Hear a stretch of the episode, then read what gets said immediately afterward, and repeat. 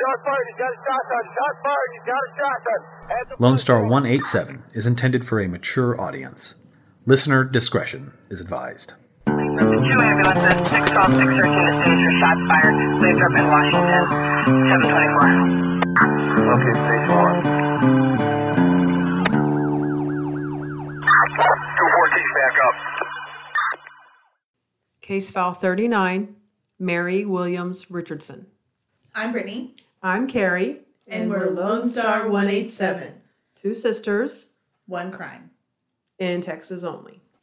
So December 20, uh, no, December 18th, 2020, Yep. we're driving around. We decided to go look at Christmas lights. And we- Actually, no, wait, it was different. We're at home Yes. and we're deciding where we're going to start our Christmas light watch. Yes, because we always like to go look at Christmas lights, and because we we ain't fancy, you know, we're just middle of the road people. We don't live in big lavish homes, so we like to go look at Christmas lights where the big lavish homes are. Fact. So I'm like, wouldn't it be awesome if like we found a murder house that was in an expensive area and we could like do a live Christmas edition?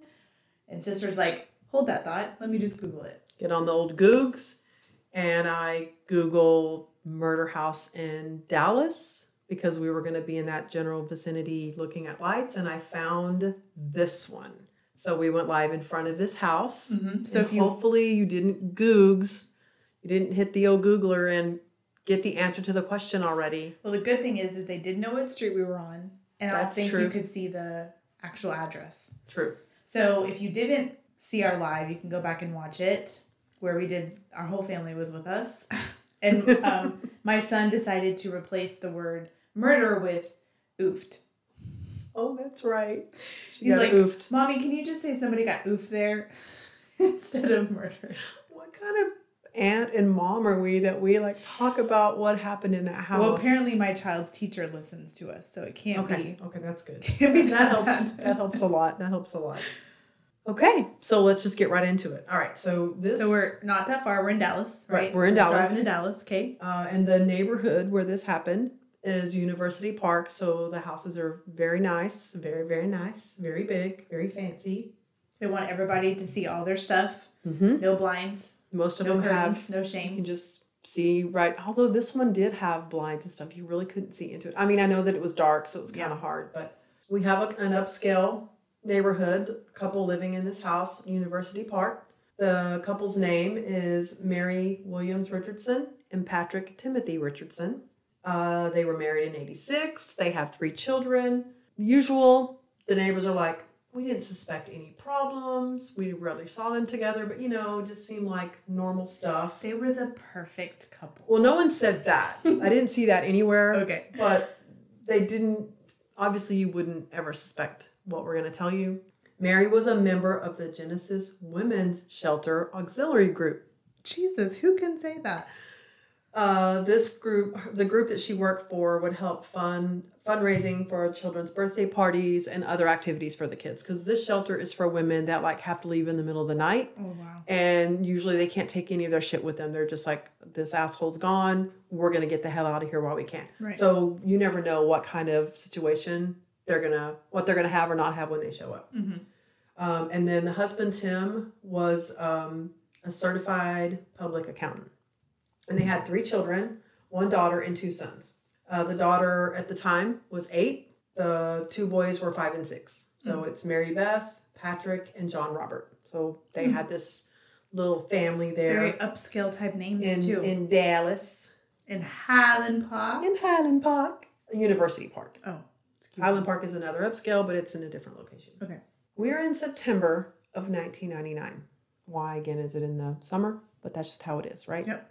People are frustrated. Well, by hot. this point, it's been hot for a long damn time. Like we're ready for fall. people are ready for it to be. Us in Texas, like I know people up north, like they're already seeing snow. Here in Texas, we're still seeing 80, 90 degree weather. At. Actually, in September, it's still sometimes up around 100. yeah. So we're we don't get to see fall till like November. Because think about when we go on Labor Day vacation. Oh, that's true. It's pretty it's hot. still hot and we're still sitting around the fire. We don't give a shit. So it's a Sunday around noon, a 911 call comes in. And it's a little girl who's only eight years old.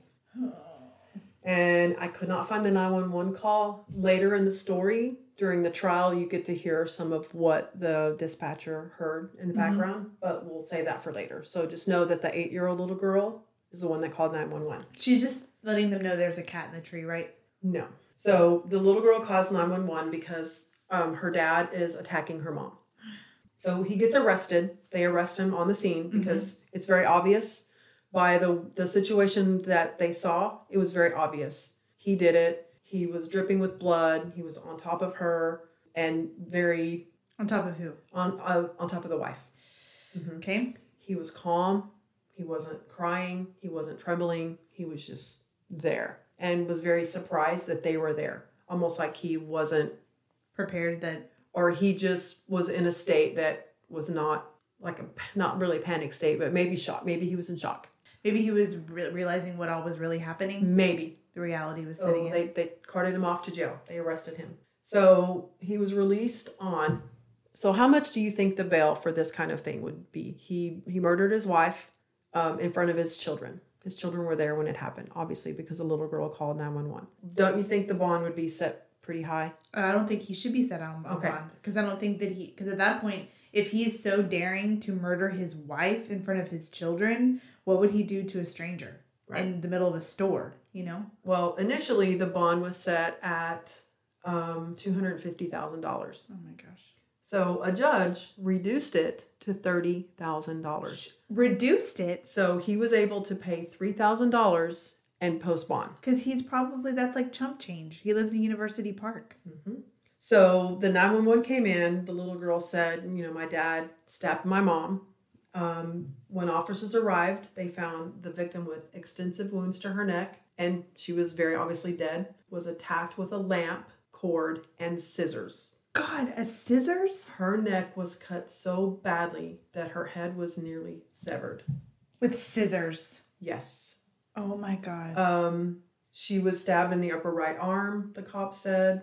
Um, he, the husband had um, blood all over him. He didn't, I said already, he didn't respond um, and he looked surprised. Um, he wasn't crying, shaking, or trembling. So they arrested him.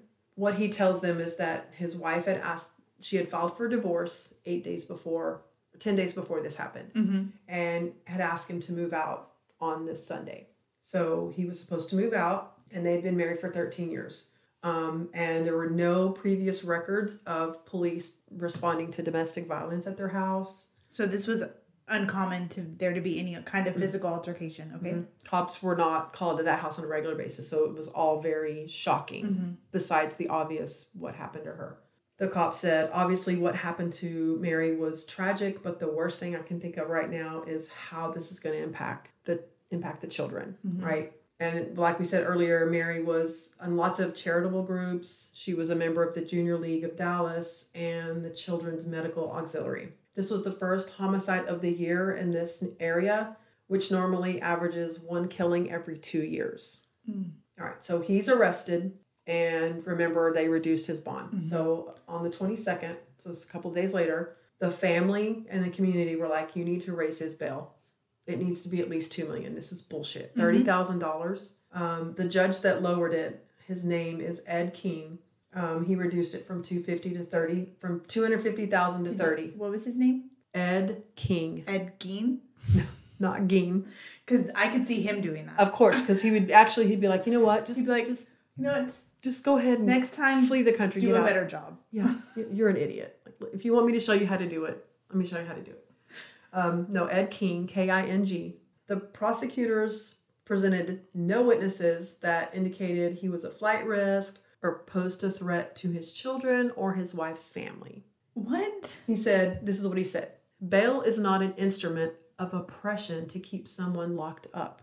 I do not make judgments based on what the papers say. I make judgments on what someone says in the courtroom. Oh, so you don't go by evidence, you go by hearsay? You well, no, he's just saying that he's not going to go by that. He's going to go by what is said in the courtroom. What? Right, what is said, what hearsay he's given, not what. Well, it may not be hearsay, but, But whatever is said. Because it's not, there's no evidence. It's just somebody saying it, Okay, right? I guess you could see it that way. I mean, if you- I'm thinking whatever evidence, Okay. the things that the prosecutors are presenting Mhm. for why they think it should be high or low, there just wasn't. It wasn't, in his opinion, it wasn't sufficient to make it Even as high as it. the act of him murdering his wife with scissors and a lamp cord. well, he's the judge is trying to make it sound like well he did do, do these horrific things to his wife, it was a one-time thing, and he wouldn't do that to his children or, Amazing. or anyone else in his family. But like, you wait till later on.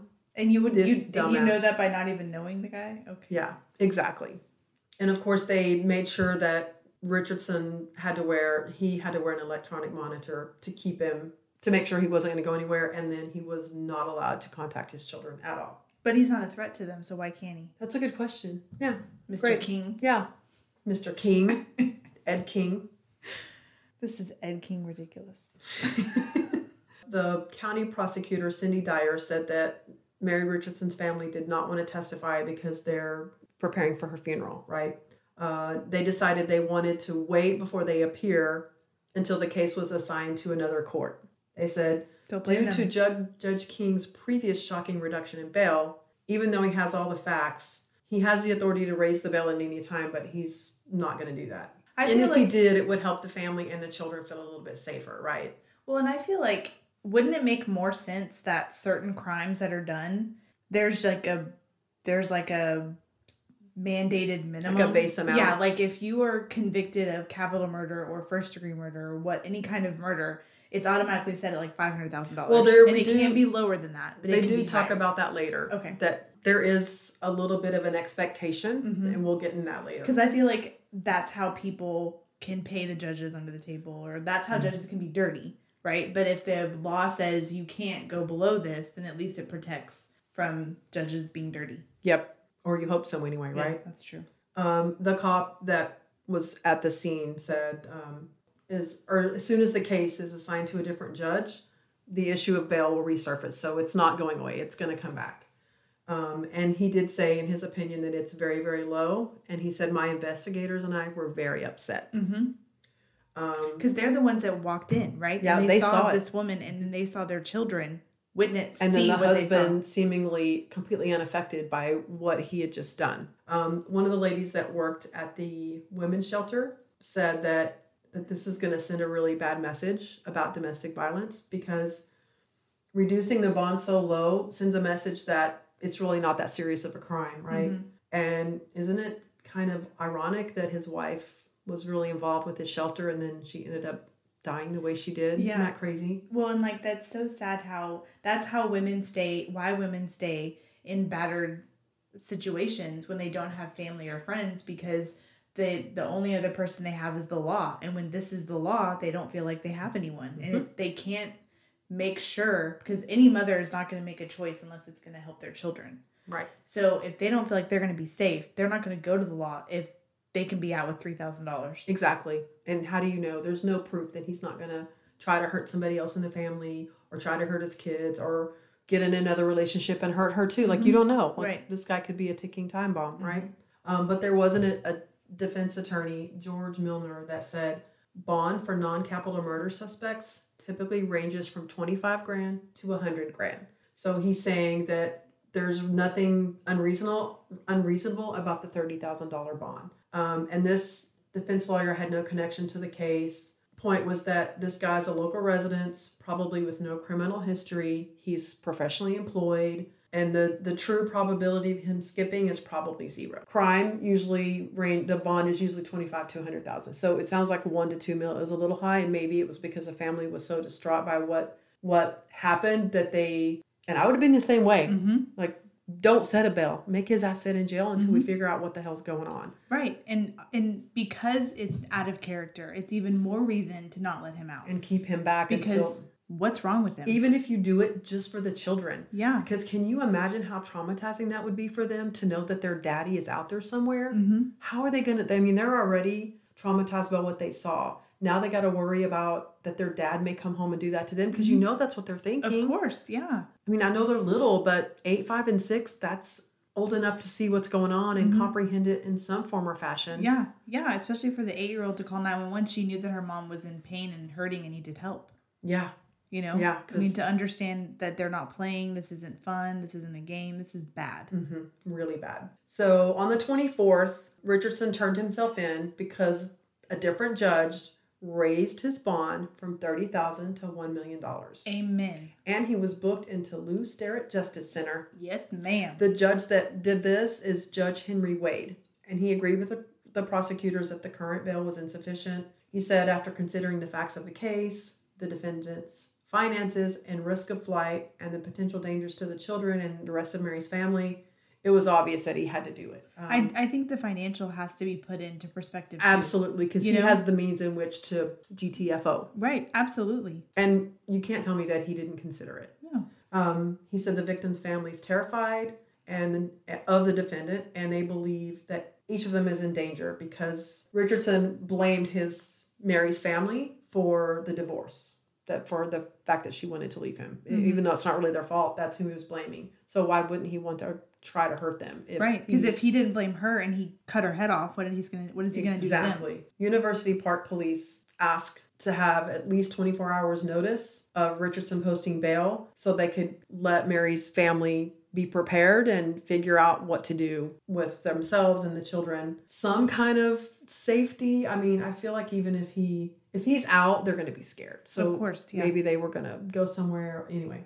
But so in the meantime, Richardson's lawyer filed a motion to have the judge Wade recused because he said he was biased. It claims that the judge's wife, her name is Kristen, who was also a judge, knew the victim, attended her funeral, that because of that persuaded her husband to raise this bail to a million dollars. And the judge was like, I'm not going to do it. He said, My wife and Mary were acquaintances, but not good friends. He said, I refuse to step down. It's bullshit. Well, not going to do It's it. not like he said, I'm raising it because I just think that it's wrong. He had verified reasonable justifications on why he wanted to raise it, and none of them had to do with his wife. No. And I am sure that he was under a tremendous amount of pressure from the community Mm-hmm. that has a lot of money. I'm sure they were like, better do it if you want to this stay shit a ain't judge. gonna work out. Over Yeah. yeah. No, we Fix ain't. this. And we've got the means in which to persuade you. Yeah, one way or the other, right?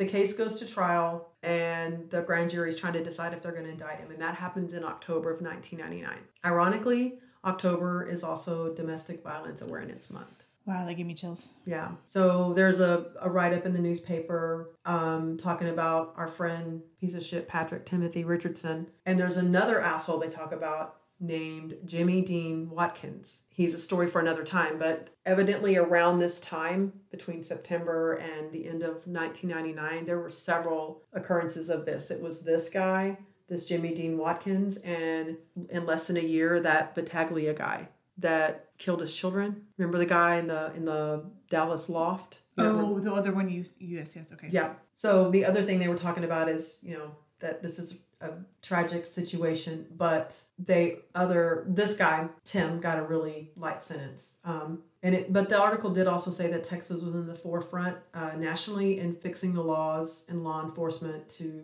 take family violence more seriously. But then Texas is a state where punishment is preferred over rehabilitation, right? That's just how it is. Mm-hmm. So the focus is sen- sentencing them as opposed to trying to help them get better, right?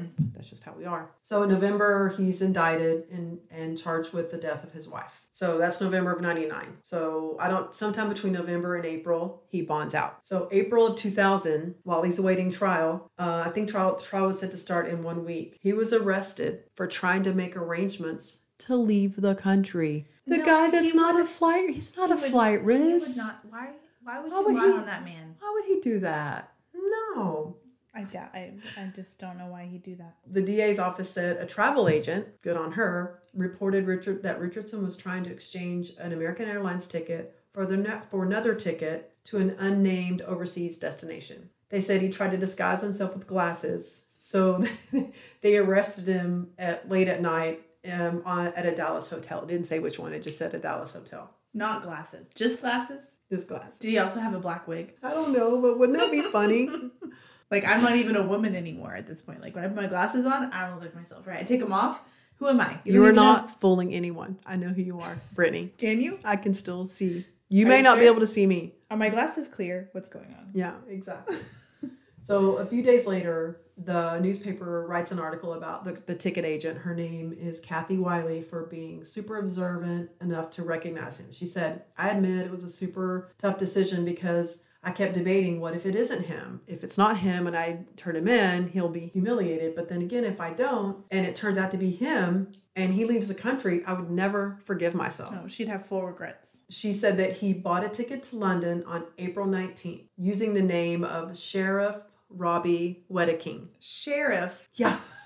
But the sheriff was helped them farm land that belonged to the Richardson family. Richardson Okay, family was so very, he- very This was like a real person thing. this he is didn't a like real, make it up. No, no, this is a real person who did some work for the Richardson family. They have a giant ranch in Kerrville. Okay. So he did some work for them. So Richardson would have had access to his driver's license number because of Mm. lease payments and stuff like that. So he leased some land and, and did some work on it. So he used this guy's name and ID or information to buy the ticket. Did he put glasses on? He's like, no, I'm the sheriff. What No. a dumbass. You may be confused because we look alike, but I have glasses, so I'm Yeah. sheriff. So I, I'm I'm really not Richardson. I am the sheriff. I'm Just crapping you not. trust me. Crapping you negative. Let me just go to London, okay? Um, okay, so May of 2000, the jury deliberates for three days. The jury was seven women and five men. Hmm. They gave Richardson a 60 year sentence for which he serves half before he can even become eligible for parole. Good. She was choked with an electrical cord. Her throat was slashed with scissors. You could hear people crying in the courtroom as Mary's mother, Beth, walked to the front of the courtroom to confront Richardson. She gave him a cold, calculated look. She said, You and all those who aided and abetted you need to hear the children sobbing for their mother Oh and crying. And she started crying and she said, I don't know what to do. She said, You also need to know that never once in all of these months have they asked for you at all. She said, Only someone with a heart of darkness could do what you did, forcing them to witness such brutal savagery as they screamed for you to stop. Mm. You smashed their innocence. You tore away their childhood. You took from them what every child needs the most a selfless mother. So, prosecutors were pushing for a life sentence, saying he knowingly and intentionally committed first degree murder. But of course, his attorneys are saying that he acted in sudden passion. Sudden passion because she wanted a divorce. No, because they're saying that it wasn't anything that he premeditated or planned. It just happened because of something that would something triggered him that night. So it wasn't something that he was planning on doing. It was sudden passion. Like if you go in and you see your spouse say they're cheating and you walk in and you see them cheating, that there's a trigger, sudden passion, you do something bad and it's a one it's a something that triggered you. Okay. So that's their defense though. That they said that he acted in sudden passion because having that as their their defense would lower the crime to a second de- degree felony. A second what? A second degree felony? Okay. What did you think I said? Drudgery. A second degree felony. Um, at one point, the jury was deadlocked. Then the judge told them, Nope, keep trying. We're not deadlocking this. You need to go back in there and figure it out. There was really only one juror that agreed with the sudden passion defense. Richard claimed that his wife provoked the attack because she told him to leave and used profanity in reference to a table that belonged to his mother. She then angrily angrily turned the table upside down. He said her words hit him below the belt. And so that constitutes cutting her head off with a pair of scissors. that's what he thinks. okay then. Okay, so now we're going to go into testimony from the people, some of the people at the trial. And I got to tell you, some of this is difficult to hear. So Mike Shanley, who was a family friend, testified that on the day of the murder, he was he took his children over to the Richardson home about 12:30. Now remember this happened around noon. So he gets there and it's complete chaos. So a police officer approached him and said, "Hey, look, can you take the Richardson children home with you? Like they're we can't really tell you what's going on. We just need to get them away." Him and his wife get their kids and take them with them instead of the other way around because his kids were supposed to stay there. Thank God they didn't get there. Yeah, oh my God. Can you imagine? Oh.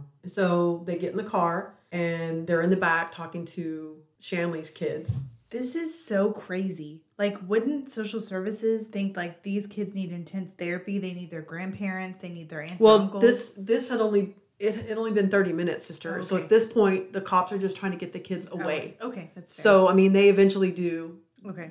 do that, but this it's only been 30 minutes because see the 911 call comes in at 12 and this guy's there at 12:30. So Mm-hmm. Okay, that's true. That's fair. um, he, the cops just wanted the kids away so they could like try to continue to figure out what the hell's going on.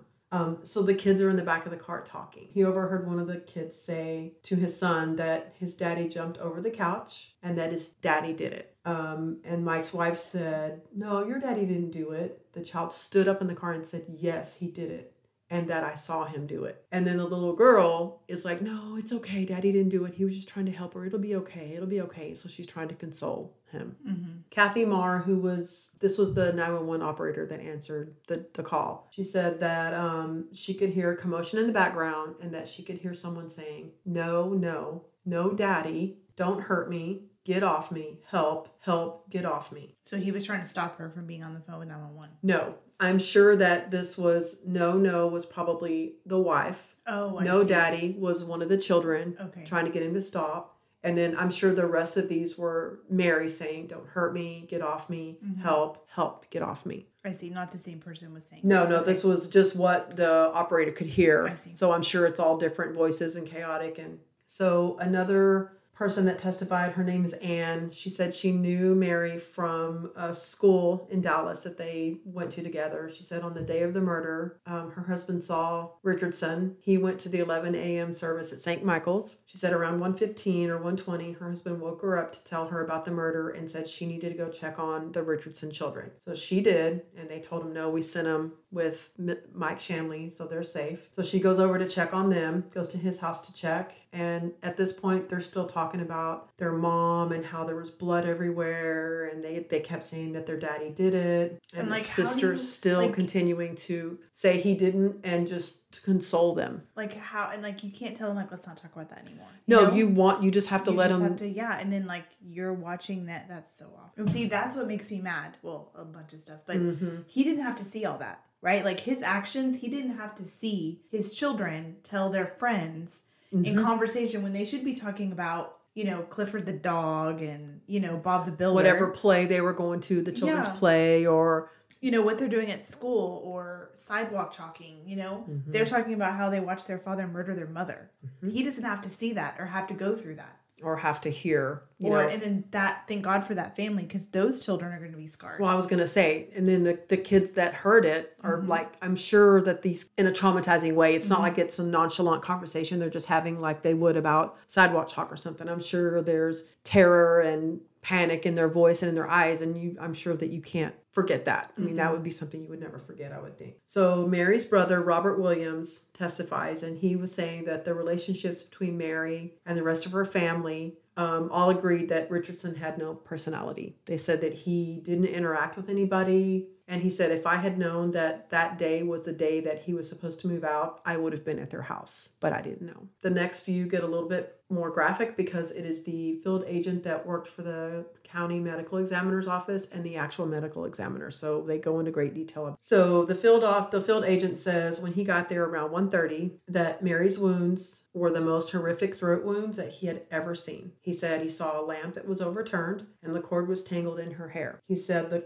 uh, that it that it was so tangled that when they took her body, they had to take the lamp and the cord with it. Um, he said there was an end table that was in the middle of the walkway. It had blood under it, and there were photo of albums under it. Um, he saw another table that was overturned and blocking the entrance to another room. He found a pair of scissors with blood and hair on them. And so he said, based on everything that he saw, there was an obvious struggle. There was a fight and a struggle. Um, another guy, Nathan- Nathaniel Williams, um, he worked for Mary on and off since he was 16. He had gone to that. There was a lot of traffic at the house that day. If you think about it, mm-hmm. like the Shanley came over, this guy came over, this kid was there to take some furniture to Mary that hit, her mom had given her. So he said when he drove up, Tim asked him, you know, where are you going with that furniture? And then he said, Don't bring any more of that furniture in here. And then he said, Tim asked him, Hey, do you know Mary's divorcing me? It ha- and that it has to do with money. He said, Look at this beautiful house, and she's still not happy. Nathaniel went on, went ahead and went into the house and took the furniture anyway. He said he only stayed for about 30 minutes, but that Tim never said anything else to him when he was there. But he did also say that Tim was usually a pretty quiet guy, so that mm-hmm. wasn't out of the ordinary. But he said it was very, very awkward. Yeah, you could sure. tell there was something brewing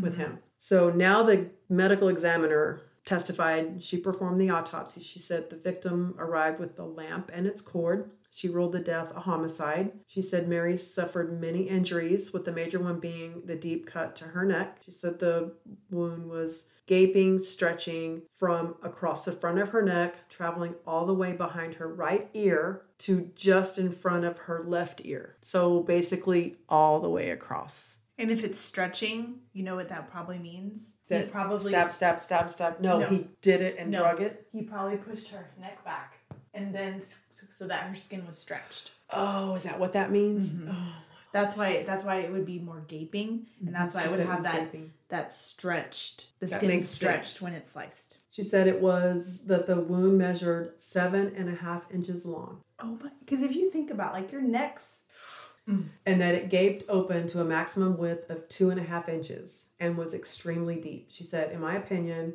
at least four sawing motions and probably many more were required with the scissors to inflict this kind of wound. Um, she had other cuts and bruising that's consistent with strangulation. maybe he tried to strangle her first, and she wasn't Maybe. working, so he got the scissors. Well, no, you'll figure Oh, you okay. find out later on why he has the scissors, but he he was trying to strangle her. It's a little bit contradictory here because later on the husband says that he pled guilty because he didn't want the kids to testify, but Patrick the 7-year-old testified. They they said he said his mother was on the floor, his father was on top of her. He said his mom was asking, "Why are you doing this to me?" and that his mom said to call 911. He said his father cut her neck with scissors that I gave him so he could cut the cord from her neck. So the little boy gave daddy the scissors so he could cut the cord that he wrapped around the neck, but he ended up using the scissors as another weapon. Mm. That little boy's gonna have guilt the rest of his life. How could you not? How could you not have guilt? I would have guilt. I would too. And I guess he was the only one that testified because he gave him the scissors.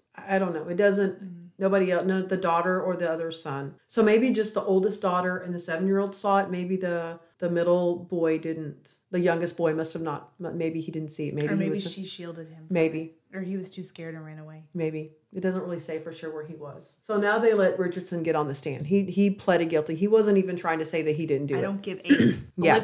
f what he has to say. piece to of say. shit he has a lot to say Well, actually it's a bunch of malarkey, whatever it is, because there's no reason for that. yeah i don't care how mad you are No. he said he pled guilty so his children would not have to testify he said prior to the murder he had a very good relationship with his children he was very involved in their lives he said he met mary through her brother who he went to college with and that, that he introduced them. Um, he said they had a 15 month courtship and a seven month engagement. Um, he received an accounting degree from U- university of texas in richardson and he was the president of the dallas texas exes in 1996 i don't really know what that is. Maybe that's some kind of alumni with ut richardson. I don't know. I don't give a shit. He said he grew up in houston. He loved his mother and father. Prior to his mother's death which also happened in 1999 he saw her six times a year. And he said during his marriage, his wife and kids never spent Christmas with his mother because it was important to Mary to spend Christmas Day with her family. He said his mother could sense that Mary, that she was imposing when she would come visit them in Dallas, and that Mary would not interact with his mom. She wouldn't take her anywhere, do anything for her. Like she just felt like she was in the way. And he, he said that made him sad because, of course, he loved them both very much. That was his mom and his wife, and he wanted nothing but for them to get along. Of course, yeah. Um, he talked about being excluded from family business meetings that Mary's family had at Christmas. Uh, later in the marriage, he asked Mary to get counseling with him, but she wouldn't go. He said when they were first married, she joined the Dallas Junior League and spent a full 40 hours per week there. And when she would go and to these meetings, he would take care of the kids. So he said like he would get home at six and she would leave for her junior league meetings and she wouldn't get home until like 10 or 11. She would always have alcohol on her breath. Um, later said he found out that the committee would have post committee meetings at a restaurant slash bar. He said she got drunk at her younger brother's wedding reception. Um, she was dancing with another man. She was ignoring him. She got really drunk and was flirting with other guys besides the one she was dancing with. She threw up all the way home. Kids are in the car. She's, she's throwing up in his in his truck and then threw up outside the house and this was weird. I thought this was weird. He took pictures of her vomit so that he could show them to her the next day and she couldn't deny it. Isn't that weird? That's very weird. I mean, obviously she's gonna know she got wasted because she's Okay. gonna wake up feeling like shit. But why would he need to take pictures? Did he clean it up off the lawn afterwards? I mean, wouldn't it be there the next day? No, she got sick in his truck, so that's what she took a picture of. Oh, okay. and the kids are in the car. But still, why would you take pictures of it? To make I her mean, feel like she's she's she's gonna know when she wakes up. She's Oh, gonna yeah. feel like hammered dog shit. She's Yeah. gonna know she drank too much. Yeah. I don't think she needs a picture of her puke to remind her of what happened the night That's before. like what you do to dogs, right? When they poop somewhere and you like, some people like rub their face in it. That's just, that's just mean. Dogs don't want to poop on the floor. Take them out. They'll be yeah, fine. They'll be fine. One of her brothers and Tim tried an intervention with Mary because of her drinking. She refused to cooperate. Now, remind you, this is coming from Tim's mouth. Mm-hmm. But I mean, the fact that he said her brother tried to help him do an intervention tells you there's some validity to it. He also said that they stopped having sex in July of 1998 and he suspected that she was having an affair. When they would argue and there was anything un- unresolved, her punishment was to take the kids with her away for the weekend. She would go visit her family in their ranch in Kerrville. Um, he said on Father's Day of 1999, she was with the children on a family trip with her family. So he was home alone. He wanted to take the children he was a big church person. He wanted to take the kids to church with him on Sundays, but she would always come up with something else to do. So he would go to church by himself. So his mother was diagnosed with brain cancer in April of 99. And of course, he had to go take care of her. Mary didn't like it. And he said the only reason she didn't like it because she wasn't able to go out at night because she would do that when they were they were together and leave the children with him. So it wasn't that she didn't like him or mm-hmm. his mom. It was because She wanted to get out. she wanted to go out and she couldn't. She had the kids. And that Mary never visited his mom during that time. And when his mother died, Mary was at her family's ranch for a month. There was a great deal of tension, obviously, that developed between him. So on the day of the murder, he got up and went to church. When he came home from church, he said he walked up to the house and on the front porch he saw two tables. Um, which belonged to his mother. And he was confused and thought, I don't know what's going on. So he took the tables back into the house. So Mary approaches him, and of course she was pissed. She said, he said, she leaned forward and said, Get out and get your mother's shit out. Mm. Then she turned the table over, and he said he was beside himself. Seeing her turn the table over was like watching her push his mother down the stairs. And he said he exploded into a rage. He said he never felt such rage in his life. He said he grabbed Mary, they struggled, she slipped, she fell down, and he fell on top of her. He said he remembered his daughter wanting to know what was going on. He remembered his son holding the scissors. He said he thought he knocked the scissors out of his son's hand and he remembered the blood. He said the next thing he remembers was the police coming, the paramedics asking him questions, and the police driving him to the police station. He said, from having seen the evidence and the facts, he said, I knew what I did and I did it while two of my children watched. He said, I did not plan to kill her or hurt her that day. He said, if I wanted to kill her, there were guns and knives that I could have used. He couldn't remember what he told the police. He said when he got to the police station, he lay down on the cot, faced the wall, but he didn't remember if he went to sleep or not. He did admit to having uh, made the airplane reservations, saying he was running from the pain and he really didn't know whether or not he would have fled. Bullshit. I mean, hearing what happened, I I do understand. You see the- now? I I do see the fit of rage. I mean, you know, I understand. I relate to him and to her in that situation. You know, because in my marriage, you know, he lost his mom, and it caused tension between us because we. I get all of that. I understand that feeling. I get that, and I understand you. Somebody messes with Listenership. stuff. I, I'm gonna be. It's gonna be bad. So I understand how he could, how it could be said in passion. I get it. Yeah. Doesn't make it okay, obviously. No, just- but I get it. Just walk away. Hmm Walk away. Take your mom's tables and walk away. Um, he said he, re- he regretted not having moved out that day when Mary asked him to. He denied being jealous of Mary because a lot of people said he was jealous of her, of her better relationship with their children or all of her accomplishments. He and even the fact that she danced with the men at the wedding, that wasn't the reason. Um, he denied whining about not being with his children on Father's Day two years in a row. That's shitty. I That don't care is who you are. That's Mhm, shitty. That's shitty. He admitted going through her daily planner every day. He recalled coming home from lunch one day because he saw that she was having lunch with Sam. I guess, I guess it said lunch with Sam on her planner, only to discover that Sam was a five year old friend of his son. He admitted to being suspicious of her and even that he contemplated hiring a private investigator to see if he could catch her. And so he said, I was stunned when um, the Nathaniel guy brought the furniture and he was like, Why would she be, why would my mother in law be sending furniture knowing I'm moving out today? So he said he started, he felt like he was a piece of, piece of furniture that they were discarding, you know?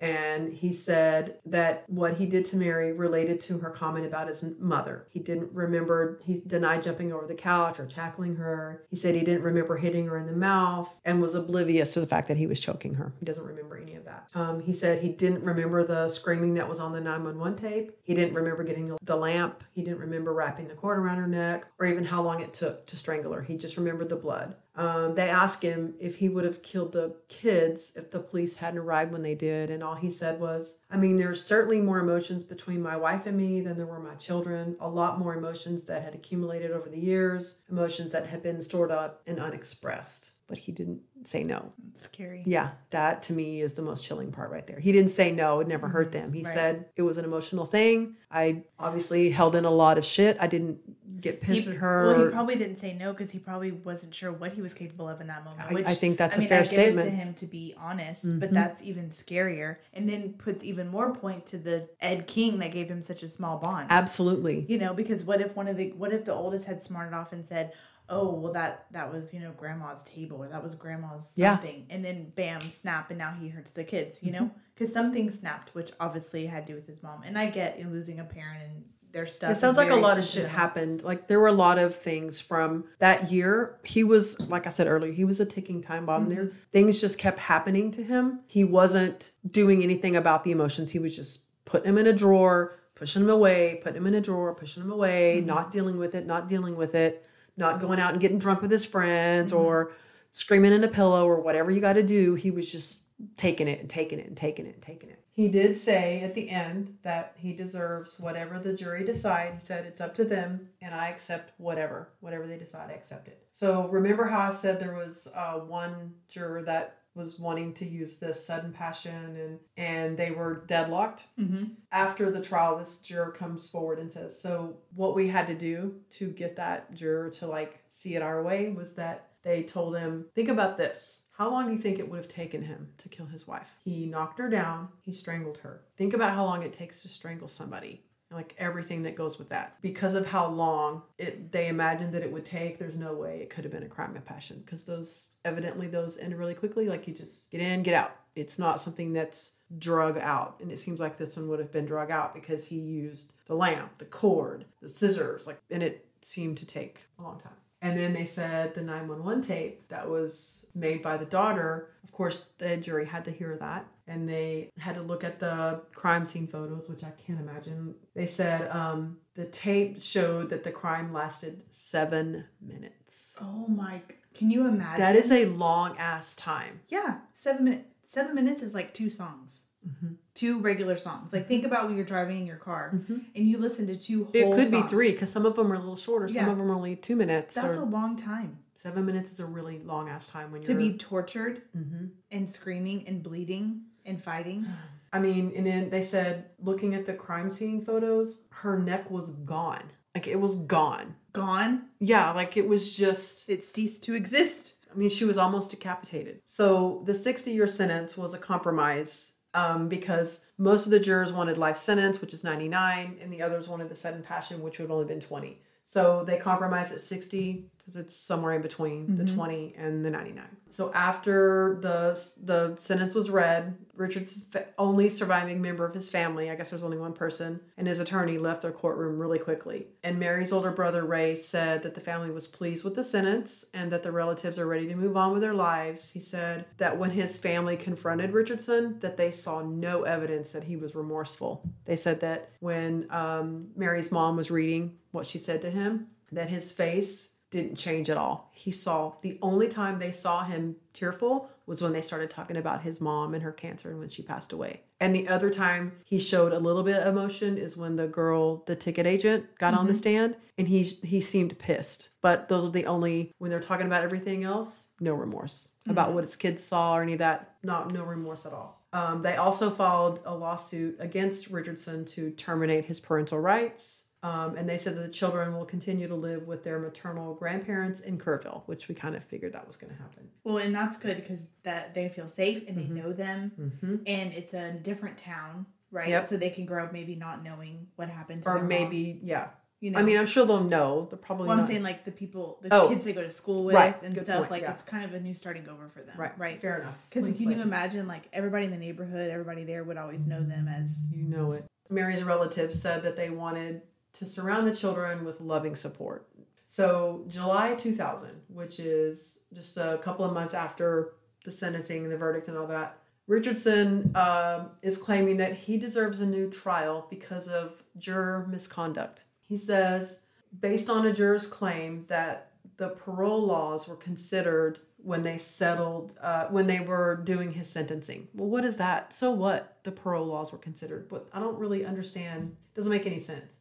So Judge Wade is like, no, I'm denying this. Like he's the one that raised the the bond. So he's like, I'm not do I'm not dealing with your bullshit. He said it's basically just a last ditch effort to avoid prison for what he did to his wife.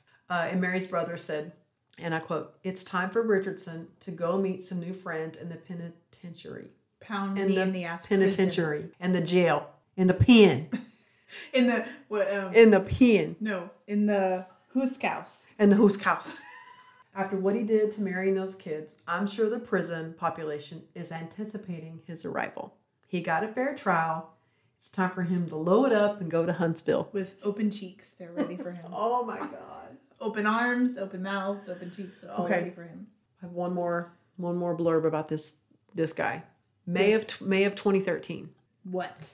They have to add five more years to his sentence, and he pled guilty to trying to hire someone to burn down the house its former brothers in law, Raymond and Robert Williams, while the family slept. He gave an inmate their addresses, offered them money for somebody to go at night and set the house on fire, set both of their houses on fire. Hmm. Judge King, he's not a flight risk. He would not hurt the children. He would not hurt any of Mary's family. They don't need to be afraid of him. He can get out. He can pay me three grand and get out. It was just a sudden crime of passion. Yeah. I mean, it really wasn't. I'm not upset with her family. I Whatever the jury gives me, I take. I just a- accept. it was just what she said about my mom. That's it. And this is what 14 years after the murders happened, and you still mad? And there's a lot of time he like he keeps trying to like get out of jail, get out of jail. But and I didn't want to write all those down because it doesn't matter. I Yeah. mean, he's just going to keep trying. But he really did try to hire someone that was an inmate in prison with him. The guy that was in there was his name is Rodney Tanner. Um, he was in there for a drug possession conviction. But after Richardson asked him to do that, he was like, "Man, that's kind of twisted. I'm gonna have to tell somebody." So he he ratted him out. So is he going to just pay him? Yeah, he was going to pay. Well, he, I don't know that he wanted Tanner to do it, the Rodney Tanner guy, but he was asking him, is there somebody you know out that can And do does he- this? and does he think he has money to do that? He hasn't worked in 14 years. Yeah, and where is he going to get the money to pay him? Like, I'm sure his. I mean, what any money that he has has gone to try and appeal, appeal, appeal all Mm-hmm. the appellate judges and all the all the appellate courts. He's going to be paying for that. And I, what family does he have? Right, her family ain't gonna help him do shit. and it didn't sound like he had very many surviving family members either. And so at this point, his kids are adults. Yes, actually, I did. I did some math. Let me go back to the top here. Mary Beth would be 29 now. Um, Patrick would be 27, and John Robert would be 26. So they're in their 20s right now. And it's sad because they're like orphans. They lost both their parents that day. Yeah. You know, Mm-hmm. they had to grow up without either one of their parents. Yep. Okay, and the weird thing is that I found I found one picture of him in the newspaper and it's the same picture that in every other article if there's a picture of him it's the same picture. So I only have one picture of him. I couldn't find any pictures of Mary or their children. There's there's like a court document which is where I got most of the testimony stuff because the newspapers were like not really saying a whole lot. So you can mm-hmm. tell that the family did a pretty good job of trying to scrub the internet although this happened in 1999 so it's not like it was out there to begin with and they mm-hmm. had to get rid of it. But like i can't find anything so i'm sure they're just trying to protect the kids and keep keep people from hounding them or or asking questions and obviously they're probably having to see counselors probably still to this day you know maybe not hopefully they're well adjusted and have worked through their trauma mm-hmm. and aren't scared to go to sleep at night and and all of that. So and i don't know where he is. I don't know what's going on. The texas inmate search page is down. So i'm assuming he's in huntsville. He probably is. I just don't know what unit or anything like that. So he'll he'll die in jail.